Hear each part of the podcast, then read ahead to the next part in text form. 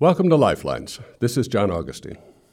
This program has been on the air every Wednesday morning for the last 13 years, and we are finally getting around to George Washington, the first and most important leader in American history.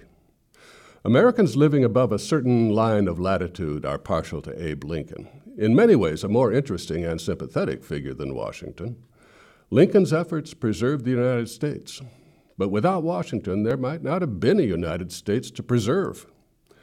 I had hoped to find a compact, well written biography by a major American historian, and I found one His Excellency George Washington by Joseph Ellis.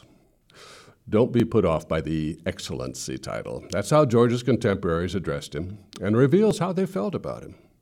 But Washington understood how power works and used his status to prop up his very shaky cause. To his credit, the title never evolved into Your Majesty.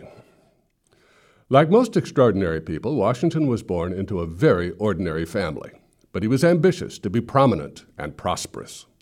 The most famous story from his childhood, where he chopped down his father's cherry tree and could not tell a lie to deny it, is probably not taught in many schools today, but generations of American children were raised on it. Chapter 1 in the George Washington mythology. And it was mythical. Never happened, any more than his tossing a silver dollar across the Potomac River. At the supposed point of that feat, the river is 250 feet wide, four fifths of a football field, and a football is more aerodynamic than a coin. Besides, George was not the lad to squander a dollar.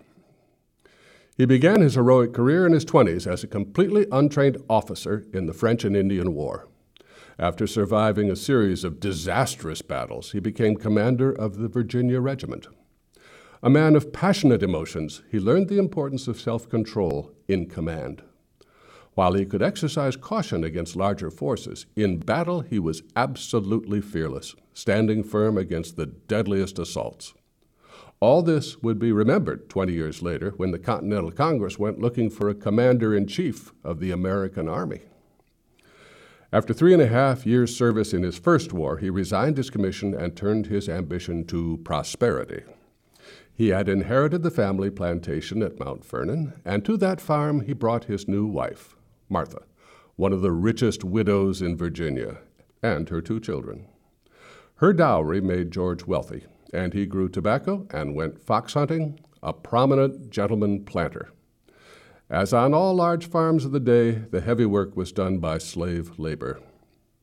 Later, in the Revolutionary War, all the common soldiers were volunteers, and Washington accepted African American volunteers and assigned them to the same companies as the white soldiers.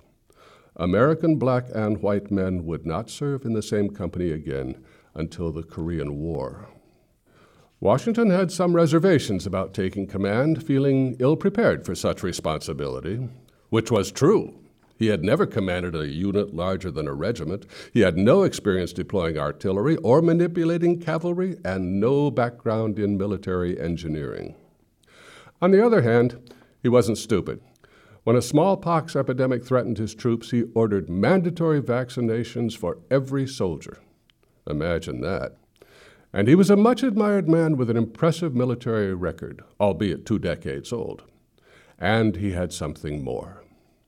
If he was not larger than life, he was impressively large at six foot two, a good head taller than most men of his generation, with broad shoulders and a sturdy form. Add to that, he was one of the finest horsemen in Virginia, horse country then and now, and Washington in the saddle was an inspiring figure. This was a man you could look up to. Though, in a historical irony, he was probably sterile, childless in his long marriage to Martha. This did not prevent him, however, from becoming the father of his country. The American amateur troops were outmanned and outgunned in many early battles, but they won the important ones. Washington crossing the Delaware on Christmas night to attack Trenton is the stuff of legend. General Gates, of his staff, defeated the British at Saratoga, which lifted military and American spirits. Professional officers from France and Germany signed on and became Washington's closest friends and constant advisors. And in what Ellis calls the most consequential battle in American history at Yorktown, they secured the British surrender. It was certainly one of the most incredible underdog military victories of all time. Washington bid farewell to his officers at the Fraunces Tavern in New York City, a tavern that still exists in the original building. He resigned his commission and returned to private life, but not for long. His country had further plans for him, which we will pursue in another program. This is Lifelines. I'm John Augustine.